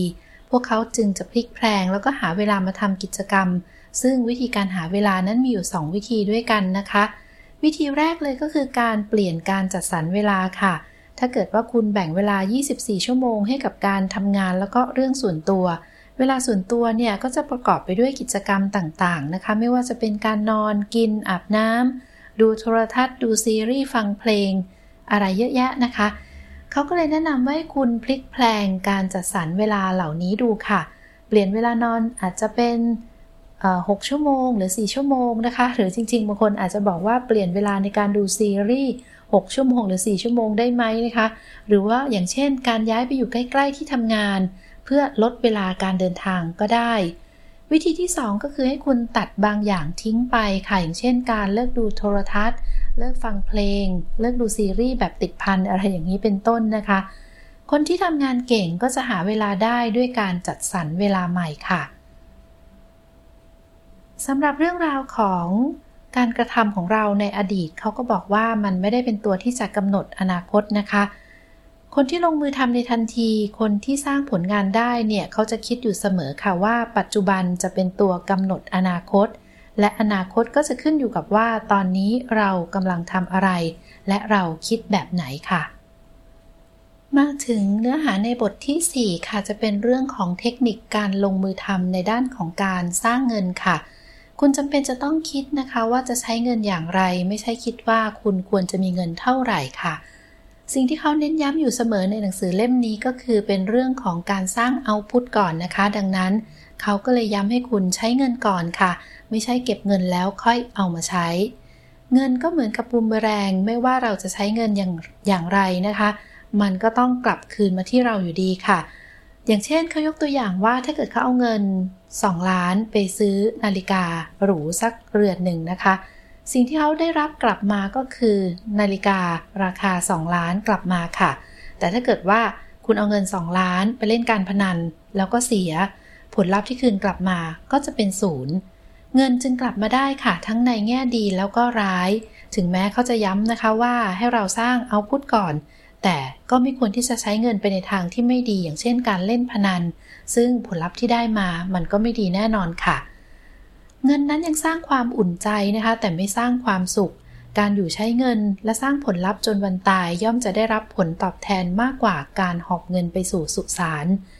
ถ้าเกิดอย่างนั้นแล้วเราควรจะใช้เงินแบบไหนนะคะคำตอบนั่นก็คือ ในเรื่องของการใช้เพื่อการลงทุนค่ะ ตัวอย่างเช่น ใช้เงินแล้วมีเงินเพิ่ม ใช้เงินแล้วงานการก้าวหน้า ใช้เงินสร้างความไว้วางใจ ใช้เงินสร้างคอนเน็ชัน ซึ่งการลงทุนในลักษณะนี้จะทำให้เรามีรายได้เพิ่มขึ้น ได้เลื่อนตำแหน่งได้งานใหม่ที่ดีนะคะ แบบนี้จึงจะเรียกได้ว่าเป็นวิธีใช้เงินของคนที่ประสบความสำเร็จค่ะ ในด้านของมุมมองของเงินนะคะ เขาบอกเอาไว้ค่ะว่าเงินนั้นก็เหมือนกับคนนั่นเองค่ะถ้าเกิดว่าใครมีความรู้สึกที่ไม่ดีกับเงิน อย่างเช่นว่ารู้สึกว่าแหมเอเงินเท่านี้เล็กๆ น้อยๆ หรือรู้สึกว่าหาเงินยังไงก็ไม่พอใช้ รู้สึกว่าเหน็ดเหนื่อยเหนื่อยหน่ายเหลือเกิน แบบนี้เงินก็คงจะไม่อยากเข้ามาหาค่ะ ยิ่งถ้าเกิดว่าคิดลบกับการใช้เงิน เงินก็จะไม่เข้ามาหาเด็ดขาดเลย คนที่คิดบวกกับเงินนั้นเงินจะชอบ แล้วก็เงินจะเข้ามาหาคุณค่ะ ถ้าเกิดว่าคุณไม่ใช้เงินลงทุนนะคะ ไม่แม้กระทั่งการบริโภค คุณก็จะไม่มีทางได้ผลตอบแทน การลงทุนนั้นก็จะไม่ได้มีความหมายแคบๆเพียงแค่ในเรื่องของการเอาเงินไปซื้อหุ้นนะคะ แต่มันยังหมายถึงการลงทุนในสิ่งที่จะมอบผลตอบแทนหรือว่าสิ่งที่มอบคุณค่าให้กับสังคมได้ด้วยค่ะ เงินจะเป็นตัวสะท้อนทักษะของเราเมื่อคุณไม่มีงาน แต่คุณมีทักษะ เงินก็จะเข้ามาหาคุณแน่นอน ดังนั้นคุณจะต้องไม่กลัวในเรื่องของการใช้เงินค่ะ คนทั่วไปมักจะคิดว่า ให้เก็บเงินไว้ใช้ในยามแก่เท่านะคะ แต่ว่าความคิดแบบนี้ทำให้ชีวิตของพวกเขาเหล่านั้นมั่งคั่งจริงหรือเปล่า ซึ่งหนังสือเล่มนี้บอกว่าเขาฟันธงเลยว่าเป็นไปไม่ได้ เขาบอกว่าให้เราคิดค่ะว่าเราจะใช้เงินแบบไหนใช้ยังไงให้ได้เงินเพิ่มขึ้น ไม่ใช่การเก็บเงินอย่างเดียวค่ะ ถ้าคุณอยากประสบความสำเร็จคุณก็ต้องใช้เงินเพื่อลงทุน ไม่ใช่ใช้เพียงแค่การบริโภคนะคะในการสร้างเอาต์พุตหรือว่าการใช้เงินก่อนค่ะ จะทำให้เราได้รับผลตอบแทนก้อนโตค่ะ ไม่ใช่รอให้อินพุตหรือว่าเก็บเงินก่อนแล้วค่อยใช้ คุณจะทำแบบนี้ก็ต่อเมื่อคุณได้สร้างจิตสำนึกในการใช้เงิน แล้วก็ความเชื่อมโยงกับการกระทำถ้าเกิดว่าคุณไม่คิดว่าอยากใช้เงิน อยากจะลงทุนกับตัวเองนะคะ คุณก็จะไม่กล้าใช้เงิน แล้วก็จะไม่ได้รับผลตอบแทนค่ะเคล็ดลับในการสร้างความสำเร็จนั้นก็คือเขาบอกให้เราตั้งเป้าหมายให้สูงเข้าไว้นะคะ ถ้าเราอยากลงทุนให้ได้ผล ก็ควรที่จะลงทุนกับตัวเองด้วย ไม่ใช่ลงทุนกับคนอื่นค่ะ เพราะว่าเมื่อคุณลงทุนกับคนอื่นแล้วผิดพลาด เราก็มักจะไปโทษคนอื่นเสมอนะคะ เวลาที่ซื้อหนังสือสักหนึ่งเล่มมาอ่านเพื่อเตรียมสอบหรือว่าเพิ่มทักษะอะไรสักอย่างเนี่ยต่อให้อ่านแล้วไม่ได้ผลค่ะ เราก็จะไม่โทษว่าหนังสือไม่ดี เพราะว่าการลงทุนกับตัวเองนั้นเป็นการลงทุนที่จริงจังที่สุดแล้วล่ะค่ะ ทีนี้คนที่ไม่กล้าเสี่ยงนั้นก็จะไม่ได้อะไรเลย ถ้าเกิดว่าคุณอยากจะได้ผลตอบแทน คุณก็จำเป็นจะต้องมีการยอมรับในเรื่องของความเสี่ยงให้ได้ด้วยนะคะ ทีนี้ต่อให้คุณจะบอกว่าฉันก็กำลังลงลงทุนอยู่กับตัวเองอยู่นี่แหละ แต่ถ้าเกิดว่าคุณเพียงแค่ซื้อหนังสือมาอ่าน หรือว่าแค่ไปดูภาพยนตร์ อันนั้นเขาบอกว่าไม่เรียกว่าเป็นการลงทุนค่ะ เพราะว่าเขาได้เน้นย้ำอยู่เสมอนะคะว่า เพียงแค่เราอ่าน หรือว่าเพียงแค่เราดูนั้นจะไม่มีความหมายเลย แต่ถ้าเกิดว่าคุณอ่านหนังสือแค่เล่มเดียว แล้วก็เริ่มสร้างเอาพุตค่ะ อย่างเช่นนำเนื้อหาในในหนังสือในเล่มนั้น มาเขียนบล็อกมาเล่าให้คนอื่นฟัง หรือว่านำไปใช้ในการทำงาน อันนี้ถึงจะเรียกได้ว่าเป็นการลงทุนกับตัวเองนะคะ อีกเคล็ดลับหนึ่งของการลงทุนกับตัวเองค่ะ ก็คือการจ่ายเงินให้กับคนชั้นหนึ่งเพื่อเรียนรู้ ส่วนการที่จะตัดสินใจว่าใครเป็นคนชั้นหนึ่งคนนั้นเนี่ย ก็ให้คุณใช้เกณฑ์ 3 ข้อดังต่อไปนี้ค่ะ เขาคนนั้นจะต้องมีคุณสมบัติข้อที่ 1 คือว่าต้องสอนไปพร้อมกับเรียนรู้ไปด้วยนะคะ คนที่สร้างผลงานไปพร้อมกับการเรียนรู้ไปด้วยนั้น ถือว่าเป็นคนชั้นหนึ่ง คนที่หยุดเรียนรู้เมื่อได้ผลลัพธ์บางอย่างแล้ว จะไม่ใช่คนชั้นหนึ่งค่ะคนชั้นหนึ่งนั้นจะเป็นคนที่สอนคนอื่น แล้วก็เรียนรู้เพิ่มเติมควบคู่กันไปด้วย คุณสมบัติข้อที่ 2 ค่ะว่าคือคนคนนั้นยังจะเป็นจะต้องเป็นคนที่ทำงานด้านนั้นๆอยู่นะคะ ลองยกตัวอย่างอย่างเช่น สมมุติว่าคุณป่วยหนัก แล้วก็ต้องเข้ารับการผ่าตัด มีคำถามเขาว่าคุณอยากจะผ่าตัดกับหมอที่หมู่เนี้ยหมอคนนี้ไม่ค่อยได้ผ่าตัดใครเลย หรือว่าหมอที่ห่างการผ่าตัดมาหลาย ๆ ปี คุณก็คงจะตัดสินใจได้นะคะ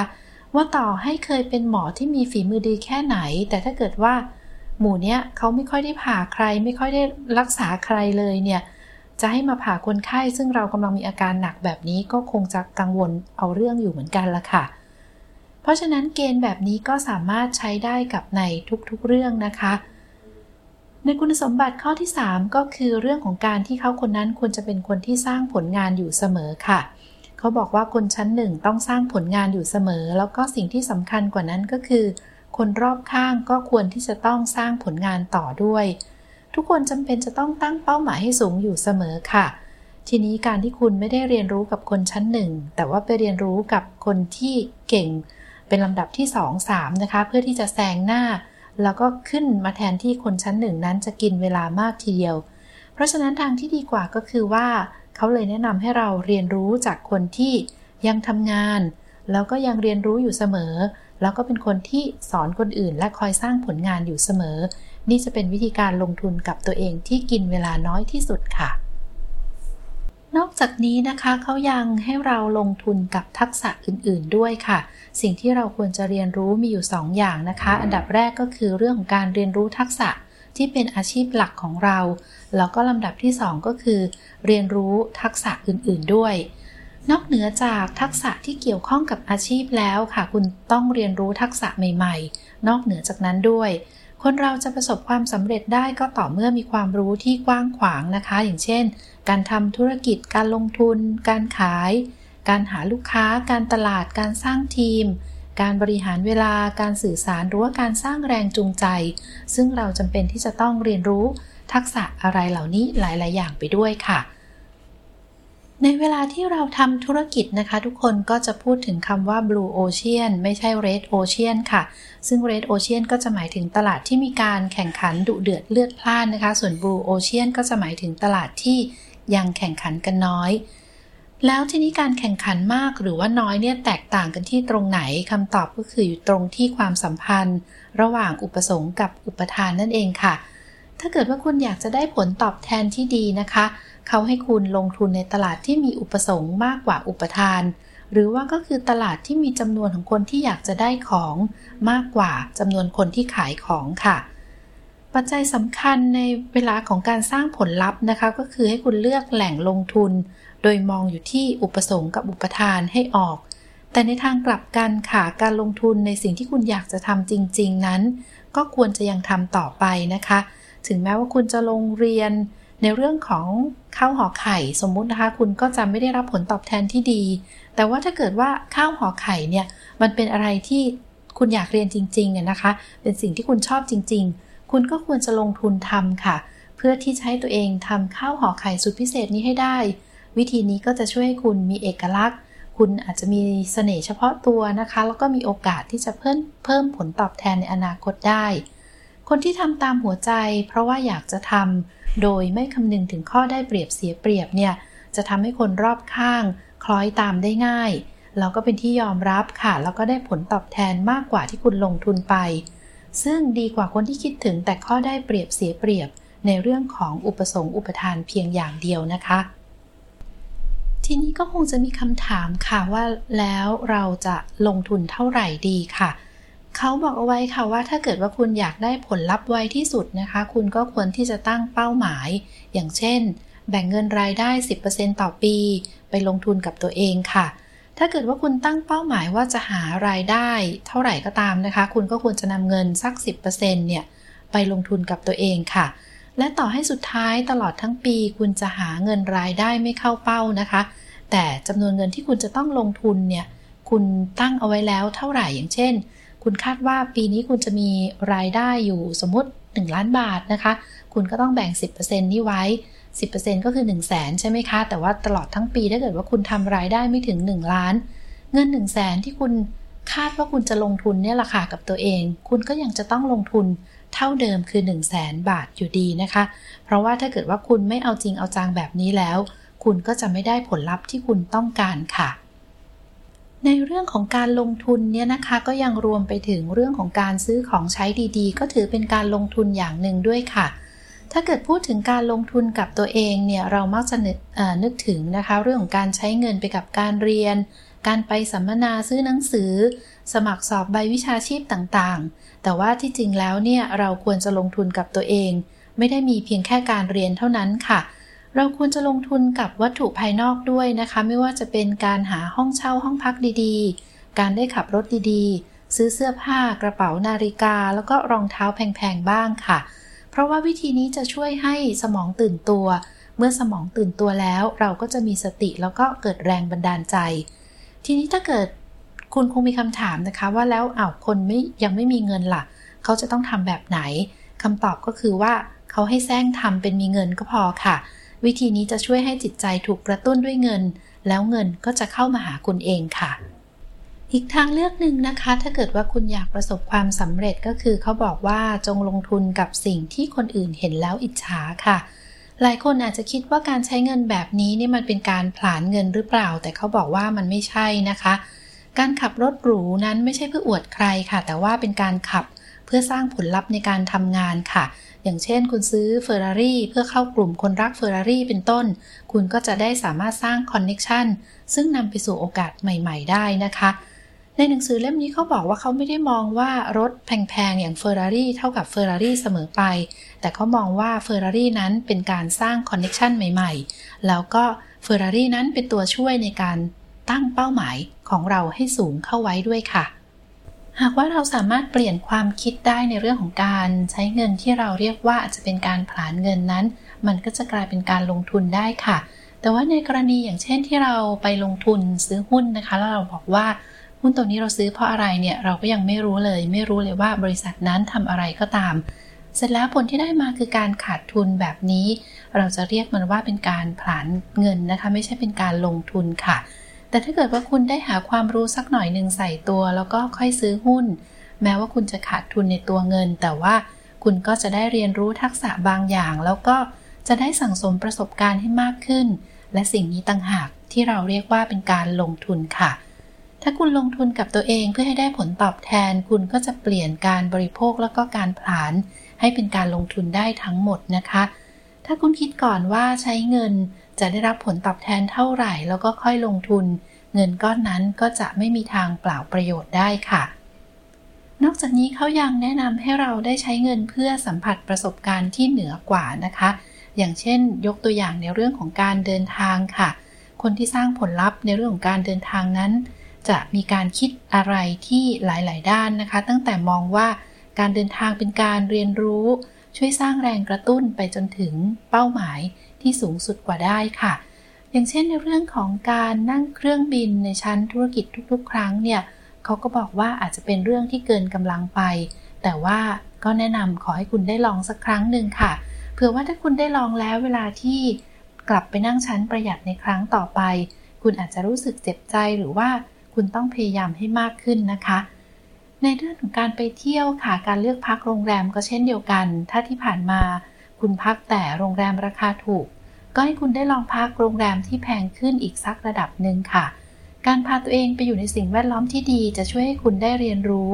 ในเรื่องของการใช้ชีวิตของคนในอีกรูปแบบหนึ่งนะคะ เขาบอกว่าคุณควรใช้เงินเพื่อเป็นการสัมผัสประสบการณ์ที่เหนือกว่า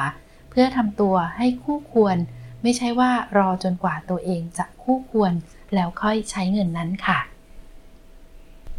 นอกจากนี้ยังจะมีเรื่องของการใช้เงินไปกับเวลาด้วยนะคะ อีกสิ่งหนึ่งที่สำคัญที่คุณควรจะลงทุนก็คือเรื่องของเวลาค่ะ อันนี้เขายกตัวอย่างให้เราฟังอย่างเช่น การทำงานที่เราอาจจะไม่ได้อยู่กับบ้านนะคะจำเป็นจะต้องไปทำงานในที่ที่ไกลกว่าเรานะคะ หรือว่าจำเป็นจะต้องไปเช่าที่พักที่อาศัยอะไรต่างๆ แต่ว่าเราต้องใช้เวลาในการเดินทางไปทำงานเนี่ย สมมตินะคะว่ากว่าจะไปถึงก็ใช้เวลาชั่วโมงครึ่ง ไปกลับก็ 3 ชั่วโมงแล้วต่อวันใช่ไหมคะ เพื่อบางทีเราอาจจะแลกกับงานที่มีรายได้เพียงพอแค่ การจ่ายค่าเช่าบ้านถูกๆ แต่ว่านั่นเท่ากับว่าเราเสียเวลาเปล่าๆไป 3 ชั่วโมงค่ะเขาลองแนะนำให้คุณอย่างนี้นะคะว่า ลองพิจารณาดูอาจจะหาห้องเช่าที่แพงขึ้นนะคะ แต่ว่าคุณอาจจะเดินทางถึงที่ทำงานภายใน 5 นาที นั่นก็แปลว่าคุณได้ซื้อเวลา ต่อวันเนี่ยถึง 3 ชั่วโมงด้วยกัน เพราะฉะนั้นใน 1 เดือนคุณก็เท่ากับว่าคุณซื้อเวลาให้เพิ่มมากขึ้นตกเดือนละ 90 ชั่วโมงด้วยกันทีเดียวค่ะ และนอกจากนี้นะคะเขายังแนะนำให้เราได้ใช้เงินไปกับประสบการณ์ ซึ่งในชีวิตประจำวันเนี่ยสิ่งที่เราทำซ้ำๆในแต่ละวัน เราจำเป็นจะต้องการประสบการณ์ใหม่ๆ มาคอยกระตุ้นบ้างนะคะ อย่างเช่น คุณอาจจะลองไปทานอาหารในระดับมิชลินสตาร์ หรือว่าลองไปในที่ที่ไม่เคยไปบ้าง บางทีการท่องเที่ยวก็เป็นสิ่งที่จำเป็นในชีวิตค่ะ หลายคนอาจจะอ้างว่าไม่ได้เที่ยวเพราะว่าไม่มีเวลา ไม่ได้เที่ยวเพราะว่าไม่มีเงิน แต่ว่าการท่องเที่ยวนั้นอาจจะให้ผลตอบแทนเป็นประสบการณ์ที่มากมาย ที่คุณหาไม่ได้จากการนั่งอยู่กับโต๊ะนะคะ ประสบการณ์นั้นจะทำให้เราเจอความสนุกครั้งใหม่ค่ะ แล้วก็มีโลกกระทัดที่กว้างไกล เมื่อประสบการณ์ก่อให้เกิดไอเดียใหม่ ๆ เราก็อยากที่จะพยายามต่อไป เพื่อให้ได้รับประสบการณ์นั้นอีกครั้งหนึ่ง และนั่นจะนำไปสู่การยกระดับตัวเองได้ค่ะ ในด้านของการใช้เงินเพื่อสร้างเอาต์พุตนะคะ ยังได้พูดถึงเรื่องของการใช้เงินไปกับเรื่องราวของสุขภาพด้วยค่ะ ซึ่งสุขภาพที่ดีนั้นก็จะประกอบไปด้วย 3 ปัจจัยค่ะ คือ1ในเรื่องของการออกกำลังกาย 2 เป็นเรื่องของการกิน แล้วก็ 3 เป็นเรื่องของการนอนนะคะ ในเรื่องการออกกำลังกายเนี่ยค่ะบางทีเราอาจจะต้องมีอุปกรณ์ มีเทรนเนอร์บ้างในบางครั้งบางเวลานะคะ เพื่อที่จะให้การออกกำลังกายของเรานั้น มีร่างกายที่ได้ผลนะคะ ในด้านของการกินค่ะเขาก็อยากให้เราลงทุนกับสุขภาพการกินที่เป็นอาหารที่ดีมีคุณภาพ และเรื่องของการนอนค่ะ ก็อาจจะต้องลงทุนกับเตียงที่เรานอนนะคะ เพื่อยกระดับคุณภาพการนอน ราะว่าการพักผ่อนนั้นก็เป็นสิ่งที่สำคัญอย่างยิ่งในชีวิตค่ะ เข้าสู่เนื้อหาในบทที่ 5 นะคะ ซึ่งก็จะเป็นบทสุดท้ายในเรื่องของการสร้างเอาพุตจะเป็นเรื่องของเทคนิคการลงมือทำในด้านของการพัฒนารูปลักษณ์ภายนอกค่ะ เขาแนะนำให้เรานั้นดูแลตัวเองให้ดูดีอยู่เสมอ เพราะว่ามีคำกล่าวเอาไว้ค่ะว่ารูปลักษณ์ภายนอกนั้นคือ 90%ของคนเรา รูปลักษณ์ภายนอกนั้นจะส่งผลอย่างมากต่อรายได้แล้วก็การทำงานนะคะ เว็บไซต์ The President ค่ะ เคยลงบทความเรื่องหนึ่งค่ะว่า คนที่สนใจแล้วก็ไม่สนใจแฟชั่นเนี่ย จะมีรายได้ในตลอดชีวิตที่แตกต่างกันถึง 30 ล้านเยนเลยทีเดียวนะคะ และบทความนี้ได้บอกเอาไว้ว่าคนที่สนใจในด้านของรูปลักษณ์ภายนอกเหล่านี้ เขาจะมีรายได้ต่อปีเพิ่มขึ้นด้วยค่ะ ดังนั้นคงจะไม่เกินไปนักถ้าเกิดจะกล่าวว่ารูปลักษณ์ภายนอกเป็นอาวุธที่ทรงอิทธิพล ซึ่งคนอื่นจะไวแล้วก็รู้สึกได้ง่ายที่สุดสำหรับมนุษย์นะคะ รู้สึกได้ง่ายสำหรับการสร้างความสัมพันธ์ใหม่ ๆ ค่ะ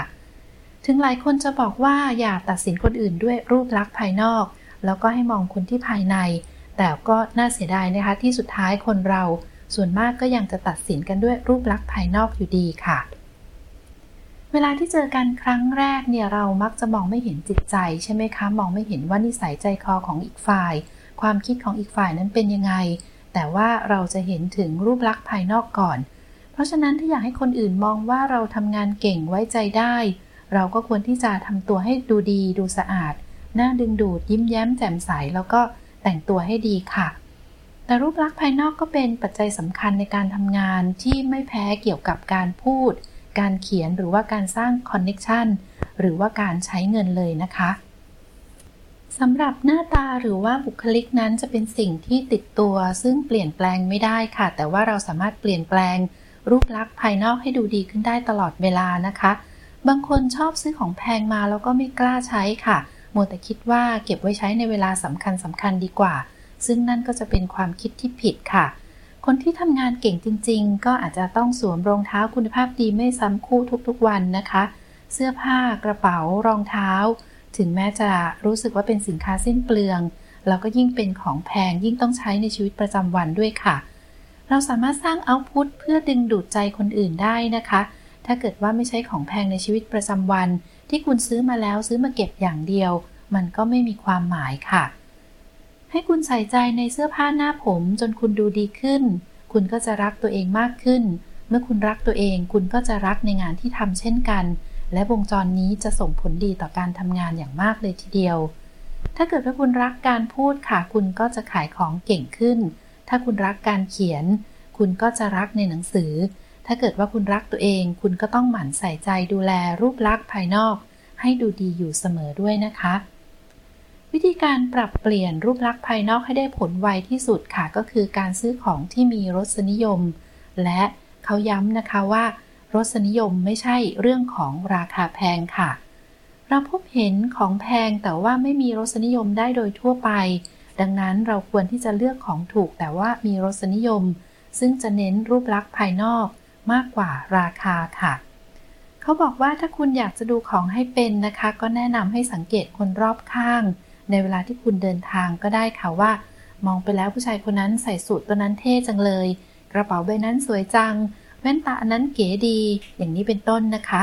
การสังเกตคนรอบข้างแล้วก็พลางคิดพิจารณาไปด้วยแบบนี้ จะเป็นทางลัดไปสู่การปรับปรุง รูปลักษณ์ภายนอกของคุณให้ดูดียิ่งขึ้นค่ะคนเราสามารถดึงดูดใจคนอื่นได้ด้วยการเริ่มจากการดูแลตัวเองนะคะ และความสะอาดนั้นจะช่วยเป็นการเพิ่มโอกาสทางธุรกิจค่ะ แล้วก็เขาเน้นย้ำว่าห้ามลืมดูแลในส่วนเล็กๆ น้อยๆ ด้วย อย่างเช่น ไม่ว่าจะเป็นหนวด ขนจมูก เล็บฟัน หรือว่าริมฝีปากก็ตามค่ะ